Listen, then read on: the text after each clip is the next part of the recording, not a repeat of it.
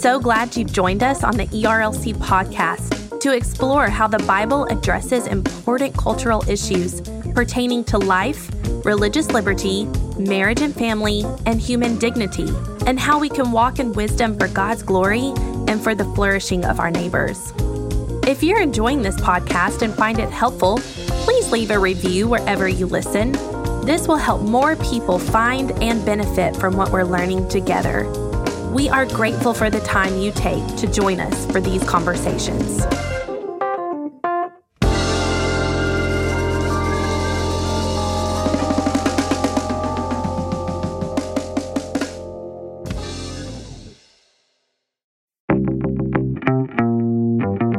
Welcome to the Digital Public Square, a podcast from the Research Institute at the Ethics and Religious Liberty Commission about ethics, theology, and philosophy in today's society. I'm your host, Jason Thacker, and I serve here as a research fellow in Christian ethics.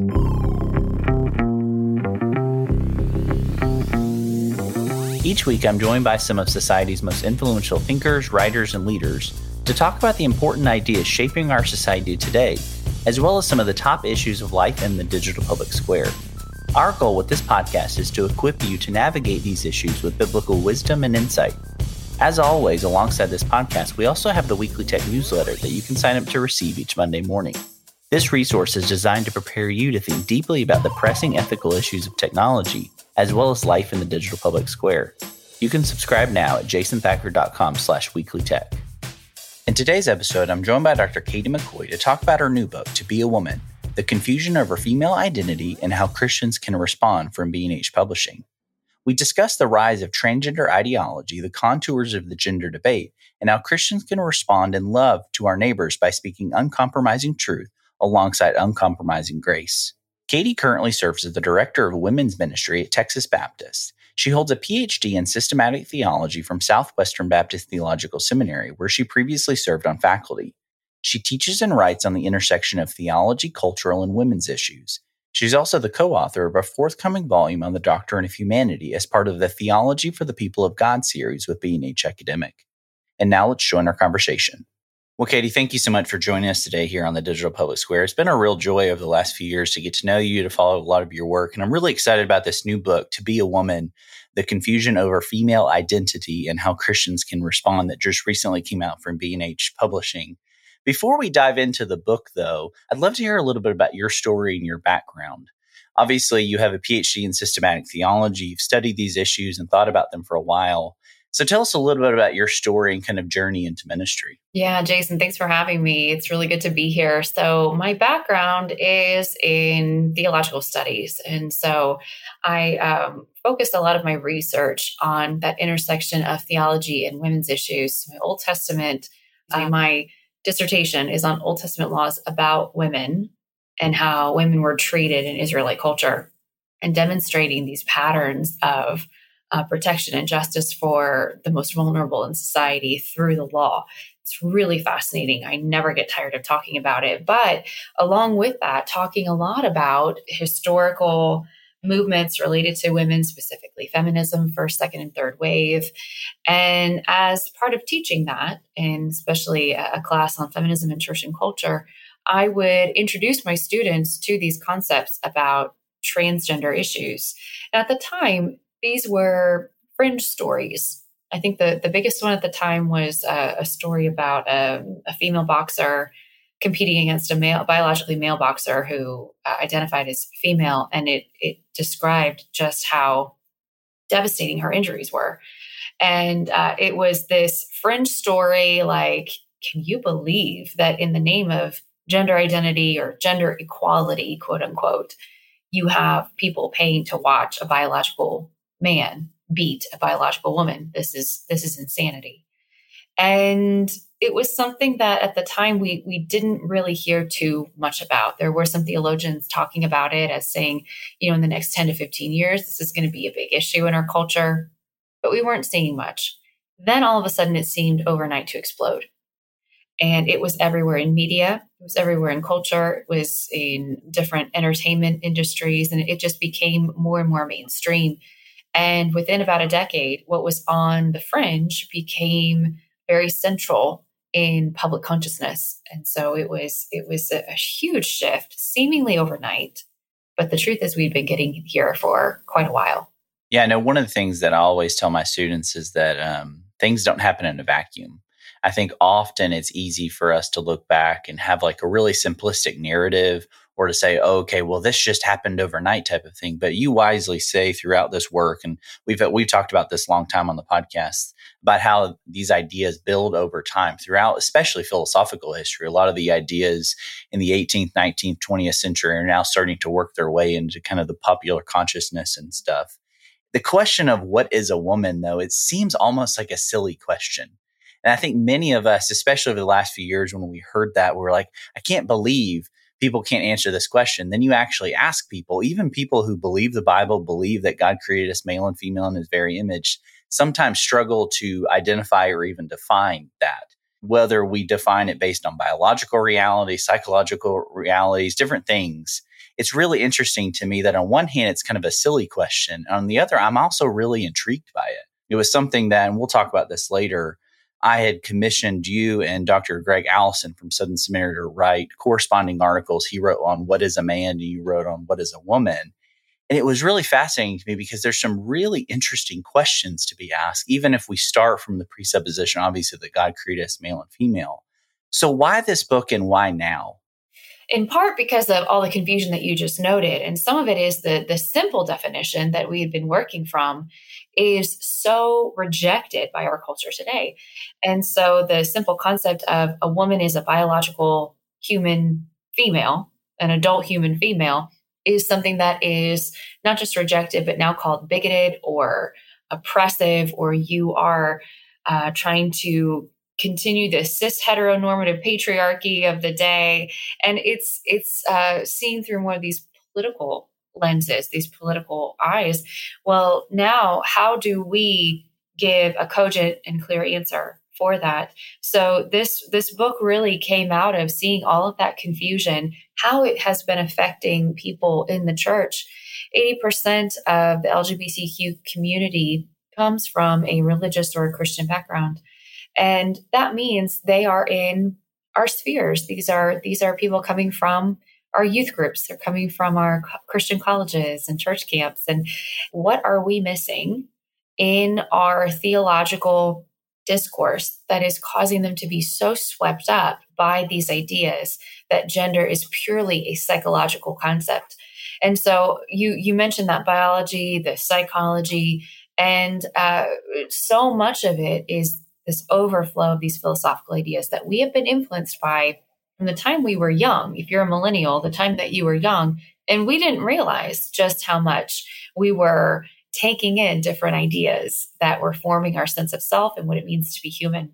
And so uh, a lot of this book just came out of that, seeing that there were uh, mothers and ministers looking around, going, the world has seemingly changed overnight what do I do? We are just trying to keep up with it. We're trying to get our arms around it. Um, you have kids that come from solid Christian homes. They get on TikTok or Reddit or YouTube, and within a few weeks, they say that they're transgender.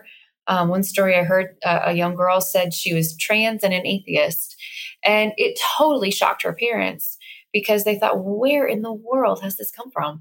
And so, getting uh, over that bridge from shock to awareness to understanding to responding is much of what i help hope this book achieves is it's helping people take a look at their culture everything that's happening around them and shift more quickly to adapt to understand here's the world that we're living in. Now what do we do with it? How do we respond to it? How do we be faithful disciples in a world that is so philosophically ideologically culturally anti Christian, anti what the Bible says about who we are as image bearers of God. One thing I really like about this book is I think you, in many ways, accomplish those goals. I think this is a good introduction to a lot of these ideas, and you define a lot of terms for us, which I think are helpful. And then you address some kind of perennial questions that, in many ways, plague even as a dad of two young kids. Questions either that they ask or that their friends are asking, or that we see kind of in popular media that I know they will be asking this is, I think, a really, really helpful introduction to a lot of those ideas. And we'll kind of cover some of that. But one of the concepts that gets thrown out a lot today is this idea of gender identity. And then in the book, you also kind of define a female identity and have a very specific definition. I wanted to see if you could unpack a little bit about that because this concept of identity and gender identity specifically are often terms that are thrown out and kind of in public consciousness, most of the time it feels like people don't really know what they're saying or what they're actually meaning when they utilize a term like that. But I really love the way that you kind of frame this concept of female identity. So I wanted to see if you could kind of unpack both of those terms for us. Yeah, so gender identity is a relatively new term in our common parlance, in our cultural vernacular. And it essentially means that how you understand yourself to be as a man, woman, or some combination thereof is your gender identity. And culturally, it is understood that your gender identity is a completely distinct and separate, divisible concept from your biology. And one of the things that we're confronting is that very idea is what is the relationship of your gender to your biology? In other words, your gender to your biological sex. Everything that we see in scripture, especially in the creation account, tells us that our body indicates our gender. It is something that is a distinct aspect of who we are, but it's not a divisible aspect of who we are. The reason it's distinct, and we know this from just reading our Bibles and how it tells us that we have a body, we have a soul, we have a mind, we have a conscience, we have a heart, we have a spirit. All of these things are words that scripture uses to describe a human being or the nature or composition of humanity. But what we don't see in the Bible is that those things are divided, that the material and immaterial self, while distinct, is not divisible. In fact, the only time that we see it divided is in what we call theologically the intermediate state. Now, I'm getting kind of down in the weeds here, but what it means is that between the time of our death, if the Lord does not come back before we physically die, we are separated from our spirit. Our spiritual self is separated from our physical self. We are disembodied souls. But even though that is an aspect of what's called the intermediate state, that is incomplete because the complete version of our humanity we know from Revelation is a resurrected body when our souls are reunited to our bodies. In other words, the future of humanity is fully embodied. We cannot separate the body from the self. And that's exactly what our culture says we can do. Culture says your physical self has no bearing on who you truly are. And so, talking about this difference between gender identity and female identity, it's very important because gender identity would say your body has no meaning, your body has no significance. Female identity reverses that and says, because you are female, that is defining your gender identity for you.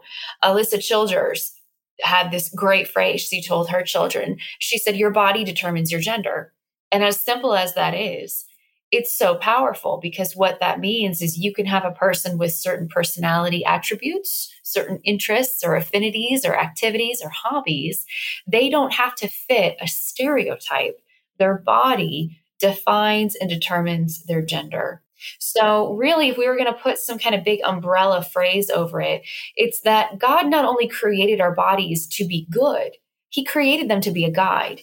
They tell us who we are. They tell us not only in whose image we are made, which is what all of creation displays the glory and reality of God, but they actually tell us who we are, not only our identity, but then how we are in response to that identity to relate to other people. Man, I feel like we could just kind of end the podcast right there. That was so good and so helpful. But there's so much to unpack here. And this one of the things that I like about this book is it's kind of a jumping off point. Uh, there's so much more depth and nuance that we can get into as we start to ask some of these really, really important questions. And it's kind of as I've mentioned earlier, one of the things I always remind my students is to reject simplistic narratives and things don't happen in a vacuum. And they hear me say this over and over and over again.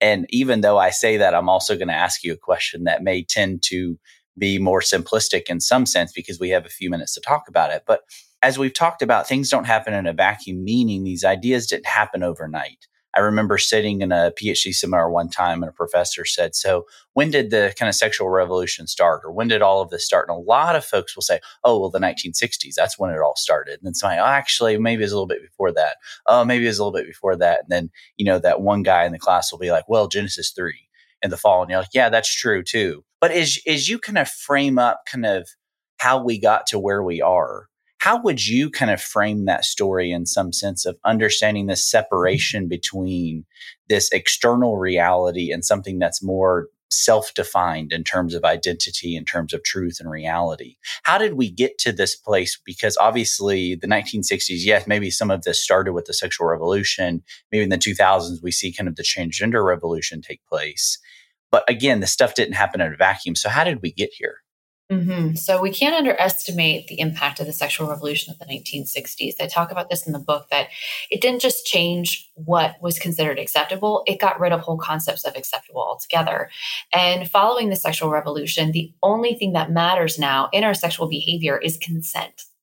When you really take away everything, uh, if the if the body does not have any significance over how we are to live, the only thing that matters is consent or individual will we arrived at the sexual revolution as a product of a lot of different ideas, including but not limited to the effects of romanticism. Romanticism is one of the dominant cultural ideas in the West, in Western culture. If you've not, and I hope you will, read the work of uh, Dr. Carl Trueman, he wrote that book, Rise and Triumph of the Modern Self. And then the kind of distilled version of that is Strange New World. Itself is a uh, a dense book, a dense read, but it's a fantastic introduction to the ideas that have created the cultural moment that we're in. Romanticism essentially said that society is trying to fit you into a mold. And that mold is a hypocritical version of yourself. In fact, it gives this sense of it's an inauthentic version of yourself. And that the best thing that you can do is be the authentic version of yourself. If that's ringing some bells, it should. We just came off of Pride Month a few weeks ago, and you heard people talking about supporting individuals being their true, authentic self. Well, how do we arrive at this true, authentic self? It is exclusively our individual emotions.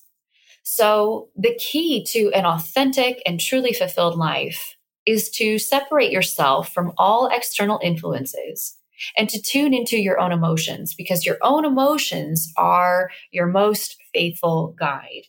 And from this sense, this romanticism and the philosophy that it, it tells us about what it is to be a happy, whole human being, we also can see evidence of that in something called expressive individualism. Now, if you are a Western individual, you are an individualist. We do not live in a collectivist society. We don't live in an honor shame culture. We are individuals. Now, if you're an American, you're like a super individual.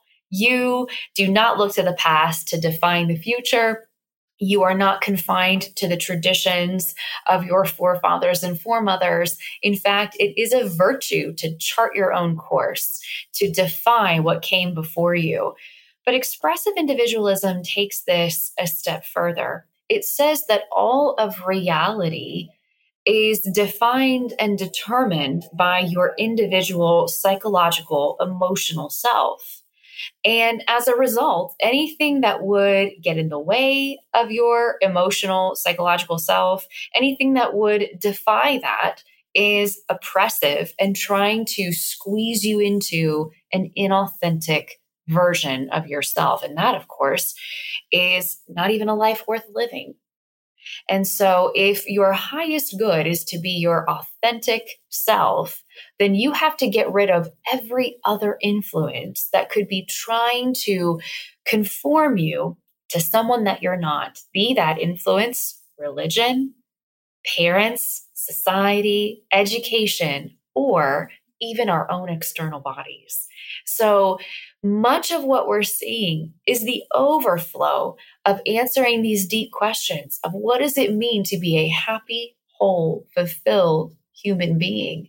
And this is exactly what we see in so many people trying to find that in a trans identity or a declared preferred gender identity really get down to what they're looking for. Most of them are looking for a sense of wholeness, integrity, peace, fulfillment, and being their, their true, authentic self. Now, that actually, for the believer, for the Christian, the disciple of Christ, this is kind of like really good news because that's our turf. These are the answers that our worldview has. This is what the way of Jesus answers for us. And what Jesus tells us, it is not through self fulfillment, self gratification, even self understanding that we find fulfillment. It's that our identity is something that must be identity that must be anchored in something outside of ourselves. In fact, there is nothing big enough within ourselves that we can hang the weight of our identity on. That must be done outside of ourselves. And it is the life of self-sacrifice, the life of self-giving, anchored in our identity and oneness with the Lord Jesus that we find that fulfillment. So, if we were going to boil it all down, we could say this we will not understand the meaning of our gender and find peace within ourselves until we understand that we are created in the image of a creator God and we are at peace with Him through Christ. It's fascinating to me. One of the threads that kind of runs parallel to this story is even the rise and triumph, to use Trueman's term there, of technology it's something that I've been kind of focusing on and thinking about for many years. Obviously, we have this podcast, The Digital Public Square. So much of my writing has been in that.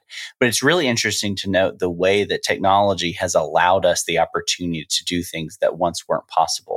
One of the things we talk about here a lot on the podcast is how technology is shaping and forming us as people, including our view of God, our view of ourselves, which is especially true and helpful in this conversation, and the way we think about the world around us. Does it have a, an external kind of fixed reality, fixed meaning, or is it something that we can more self create? You write about this a little bit in the book about the rise of biotechnologies, therapeutic methods, hormonal surgical treatments, and other technologies that allowed and kind of contributed to this idea and embrace of transgender ideology. I wanted to see if you could unpack that about how these powerful tools gave us the ability or even kind of gave us the belief in some sense that we could alter these fixed realities, and including our biological gender.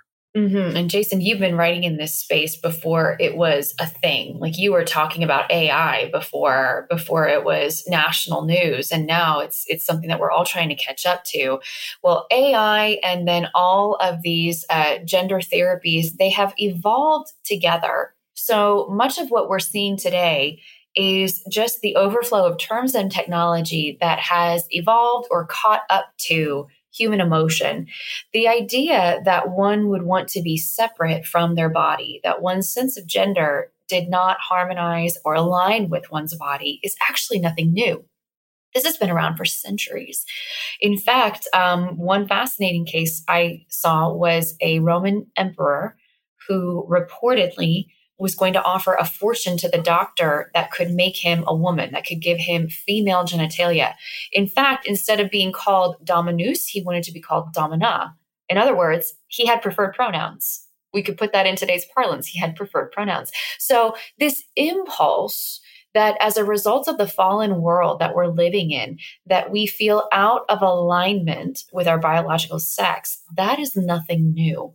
What is new is some of the ideas that we've talked about that have produced this as a prevailing cultural idea and the terms and technology that have uh, evolved with it. So today, now, women can go to Planned Parenthood and get testosterone shots, get foreign testosterone injected, um, and that will change some of their secondary sex characteristics as well as their emotional response with testosterone and the flood of foreign testosterone comes that surge of confidence and uh, aggression things that uh, god created testosterone to give males that uh, women are not built to have to uh, ingest and manage and synthesize and they can't. They can't synthesize. It it's having some horrific effects. Along with that we have the surgical procedures that essentially it is the amputation of healthy organs, otherwise healthy organs, and the prosthetic implanting of organs that simulate or have the appearance of genitalia of the opposite sex. Now, the reason it's important to talk about it in terms of simulation or appearance of is those organs cannot fulfill their reproductive function. And here we go back to the biological grounding of female or male identity. Ryan Anderson, in his book When Harry Became Sally, made this excellent point said that you can have a prosthetic organ, but that organ cannot be connected to the overall biology to fulfill its reproductive function. Now, as soon as, as soon as we start talking about reproductive function and fulfilling that, Jason, people start saying, oh, so you're saying we need to have children in order to be fully male or female? Not at all. I am 38. I don't have biological children. I am no less a woman. And Abigail Favale is a, a wonderful philosopher. She defined female identity this way. She said, female identity is a person, a human, a, a human being whose body is organized around the potential of gestating new life.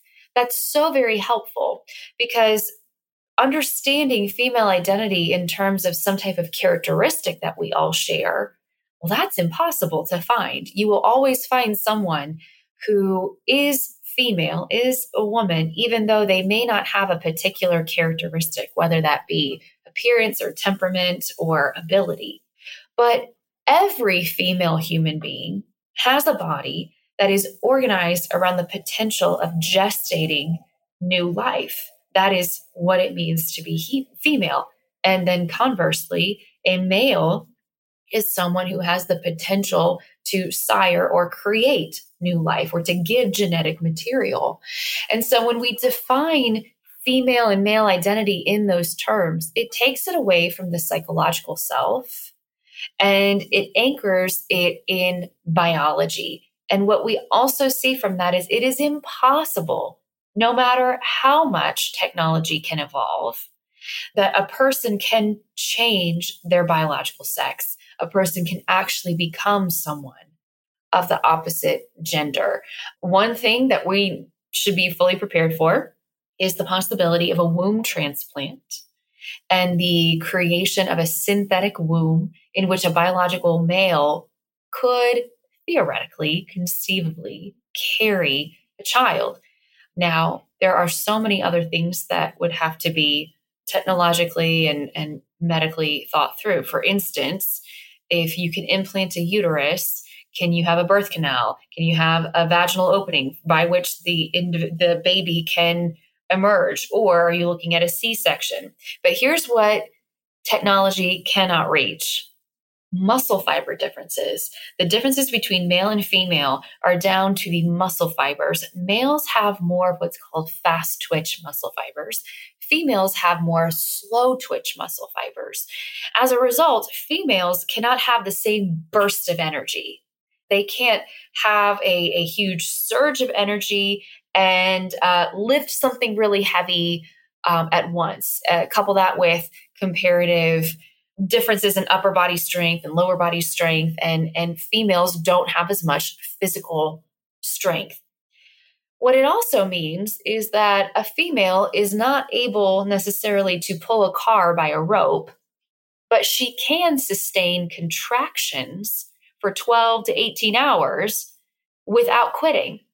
Why? Because her muscles are built for it. So even if even if there can be a womb transplant, even if there can be the synthetic recreation of the female biological reproductive organs, that male still does not have from his muscle fibers at the cellular level, does not have what he would need to be considered female. Maleness and femaleness is irreducibly complex the best that our technology can do is manufacture synthetic representations. But those synthetic representations can never fulfill their biological function. And and really, Jason, when we when we look at all of this from a spiritual perspective, this is with advanced technology, everything that we saw in the Tower of Babel. Is it not? We want to ascend to the place of the Creator. We want to be the ones who can define the limits of our existence. We want to be the ones who can determine our boundaries. So, as advanced as it seems, it really is a very old, old idea. Yeah, I'm really glad you framed it that way because one of the things I always try to remind students and even folks on this podcast, listeners of the podcast, is I, I always bristle when people will call humanity co-creators. I really don't like that language. I haven't liked it for a very long time, and one of the reasons is it it it insinuates some kind of like co-equal nature with God. And when we talk about how God creates, we may quote create, but I think we're more making. We're not creating in the same sense that God creates. Now, I know this is a semantic difference here, but I try to point that out of the difference between God as an infinite God and us as finite beings. That God, there's that creator creature distinction that I think is vitally important. And even in this, in terms of technological development, you think of we're able to make things, but you, you are kind of in that idea that we mimic or imitate or it's synthetic. It's not real. It's manufactured in some sense. And I think that kind of speaks to, in some ways, the differences between the way we create and the way God creates is that he creates in a very fundamentally different way. To drill down just a little bit, and I know this is a question that you and Dr. Allison kind of wrestled with even in those posts that we had uh, commissioned about a year or two ago, I guess. Those essays were really helpful because one of the questions that had kind of plagued me, not in the sense that I had this kind of like existential kind of crisis by any means, but I was just really fascinated by is does our maleness and our femaleness transcend not less than, but is it more than just biological differences? And one of the questions in how this ties in is um, listeners well know that kind of one of my interest areas is theological anthropology. What does it mean to be human? I think that is a central question to basically every ethical and social and political question we ask today, and is especially prevalent in this particular conversation. So I wanted to ask you that you've spoken a lot of the biological differences or the potentiality of childbearing for female identity. Is there more to male identity and female identity than the biological differences? Not less than those, but is there something more or deeper that goes into our fundamental identity as male or female is created in God's image? Right. So, uh, what we see in Genesis, and I think this kind of gives the bridge to the answer, is Genesis 1 gives us the uh, understanding of humanity in biological or sex based terms. And in fact, the Hebrew words used are uh, the Hebrew words for male and female.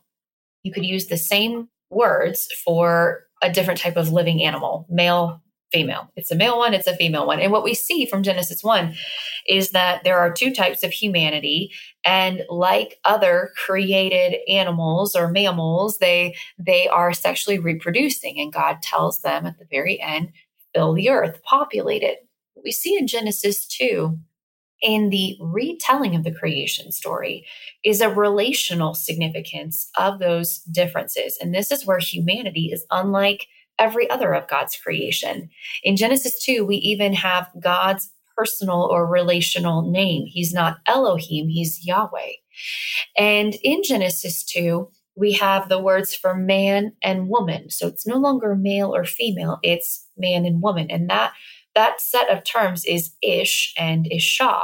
Now, if you've studied Genesis, you you understand how we talk about these things in terms of the significance of man and woman and perhaps gender roles. I think even more fundamentally than that, though, we have the connection between biological sex and relational gender identity, if we want to put it in those cultural terms. So, the way that Genesis 2 illuminates the significance of maleness and femaleness is it's telling us how they relate to each other. And what we see is that the uh, one human being understands themselves by the correlation and contrast of the other. In other words, it is impossible to fully image God as he intends in isolation, in totally self expression. We need relationships. We were designed for those relationships. Now, the norm, of course, is marriage. But because of the New Testament, because of the new covenant that we're in now, you don't, uh, well, first of all, we don't have to be married to be complete image bearers. We are individually God, God's image bearers. But the relationship, the primary relationship that God created human beings to have was the oneness between male and female in marriage. And the significance of that, Dietrich Bonhoeffer talks about, is that human beings have this analogy of relationship, that they are imaging God in relationship in a way that they don't individually. That's vital for us to understand how the Christian worldview so contrasts the cultural uh, ideas that we're living in today. Culturally, we are told that who you are is not only a matter of self expression, but that you can express your true self completely in isolation, completely disconnected from relationship. And what Christianity teaches us, what the way of Jesus teaches us, is that we were never designed to fulfill our purpose by being within ourselves alone. It is always in relationship. And that relationship of reproducing human beings that we see in Genesis, well, what do we see now in our spiritual identities as well? We are called to make disciples. God is the one, just as with human creation, who actually does the creating, but he does it through human beings. He does it in human beings physiologically, like we see in Genesis 1 and 2, and then he does it through us spiritually, like we see in the Great Commission that we go and make disciples. So, all throughout scripture, we see that part of God's design for humanity is to partner with Him in bringing forward new life. He's the one who is the Lord and life giver, and He does that through us. So, all of these differences between gender, between biological male and female, they are pointing us to a relational reality that transcends us, is bigger than us. And it reminds us that we are the recipients of a created identity designed to display, reflect, and signify our Creator, not ourselves. This is the crux of what I think people are looking for through the deception of culture's views of gender. They are looking for this sense of something bigger from within themselves. They instinctively want to anchor their identity in something that is greater than who they even are. And they're looking for it internally as opposed to outside of themselves in the one in whose image they were made and the one who they were created to know. Yeah, there's just so much to unpack there. And I, I really love the way you frame that up. And start to think through that and kind of that that that longing that we all have. I think that's a really important thing. It actually it reminds me of uh, the classic work of missiology by J.H. Bavinck. We had Dan Strange on the podcast not too long ago, uh, who wrote a new introduction to that classic volume. He talks about that longing for God. Strange will talk about like a magnetic point, something that's drawing us towards that. We all have a sense of theology. We all have a sense of worship. We wanting to be part of something bigger than ourselves. And that's rooted right into our very nature. And we see various expressions of that, especially today. And one of the things that I, I, love about the way you write and the way that you approach this conversation is that you're uncompromising on the truth. But in the same respect, you're also uncompromising on the grace. And one of the things that really frustrates me in these conversations, specifically around gender and sexuality, but really kind of cultural engagement in general, is that often we go into one of the two camps and act as if they're somehow diametrically opposed to one another. That somehow, if we're going to be full of grace, we kind of have to compromise some truth. Or if we're really going to be full of truth and speak truth, unadulterated truth, we may have to compromise grace sometimes. But I think the way you even frame this up is you talk throughout the book about seeing individuals, seeing the struggles they have, the longings they have, but at the same time, kind of pushing back against this larger kind of cultural ideology that are taking place. Why is that so important? Not only in this conversation in particular, but really broadly to see that we can be full of truth and grace, not seeing them as opposed to one another or somehow in conflict. I think the mission and ministry of Jesus gives us this in just a snapshot that he had the right anger against everything that was destructive to us as his image bearers. So if it is something that was separating us from God, if it was a deception, if it was something that was destroying who we were, he was uh, vehemently against it, just like a good doctor hates cancer. They hate cancer, they hate disease in an effort to save the patient. And so we have to keep that right perspective and really the mission, the mission and ministry of Jesus gives this to us. And the, the way I try to frame it is Satan hates God, so Satan hates God's image bearers. And he will stop at nothing to convince them that defying their creator and harming themselves is the path to freedom.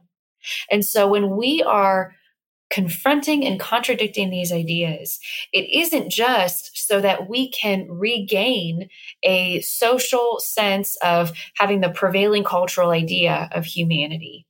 It's so that we will remove the barriers. We will remove the things that are destroying people uh, whom God created in his image and whom God created to know him. And we will take those things away so that people are no longer obscured and deceived about who they are, where they find meaning, and where they find peace. And when we understand this in terms of people, so many people, especially young people, Gen Z especially, are searching for peace. You know, there, there's no there's no coincidence here that Gen Z is the first generation to grow up in a post-Christian culture where Christianity is not the dominant cultural idea. They are the generation fraught with gender confusion. They're also the generation in which mental health crises are epidemic of anxiety, of depression, it's it's a national emergency. We should be treating it as such. And you have now our government officials talking about the role of social media on young people and and how so many young people have anxiety and depression. These things are all linked. These things are all linked. If you can imagine uh, for a young person being told that your identity, your sense of self, is the most grounding, true, authentic thing about you, and that you only find it through your feelings. Well, if you have changeable feelings, what does this mean about your identity? You are not anchoring it in anything. That brings so much anxiety. The anxiety of having to pick and choose who you truly are is something that we were not created to have to bear. And so when we see through these spiritual lenses how these ideas are affecting people. And then we also recognize that at the core of it, like everything else, is a spiritual issue. There is a spiritual battle going on for the hearts and souls and minds of the next generation. We are able to both look at an individual who is struggling and have compassion, and then also look at the ideas, look at the initiatives that are aiding and abetting that confusion and respond to it with confrontation. And we owe both to the next generation. We cannot slack on either. Yeah, this book is, there's so much more that I wanted to talk about. I even planned to talk about in this conversation, but kind of really uh, loving the way that kind of things framed up and the way that we're ending the conversation. There's so much more to unpack here. I mean, you address things like pronoun usage. I know that's a big question that people have, uh, speaking and kind of discipling the next generation, especially children who may be asking certain questions, even innocent questions that they kind of hear throughout society, entertainment, even in their schools. Um, there's so much here, and I do highly recommend To Be a Woman, the confusion over female identity and how Christians can respond. Um, one of the ways we always like to serve listeners as well as the wider church is can we end on providing some additional resources, things that people, if they want to dig a little bit deeper on some of these ideas. You do have a list at the end of the book of some recommended resources, but based on our conversation, what would you recommend? Can if folks want to take a little bit of a next step, whether it's in anthropology or in these sexuality and gender issues, what kind of uh, writings or research would you encourage folks to check out? Yeah, so if you're looking for some some practical help of what do we do on things like bathrooms at our church or camp, summer camp, Two books that address that are Preston Sprinkle's Embodied and Andrew Walker's God and the Transgender Debate.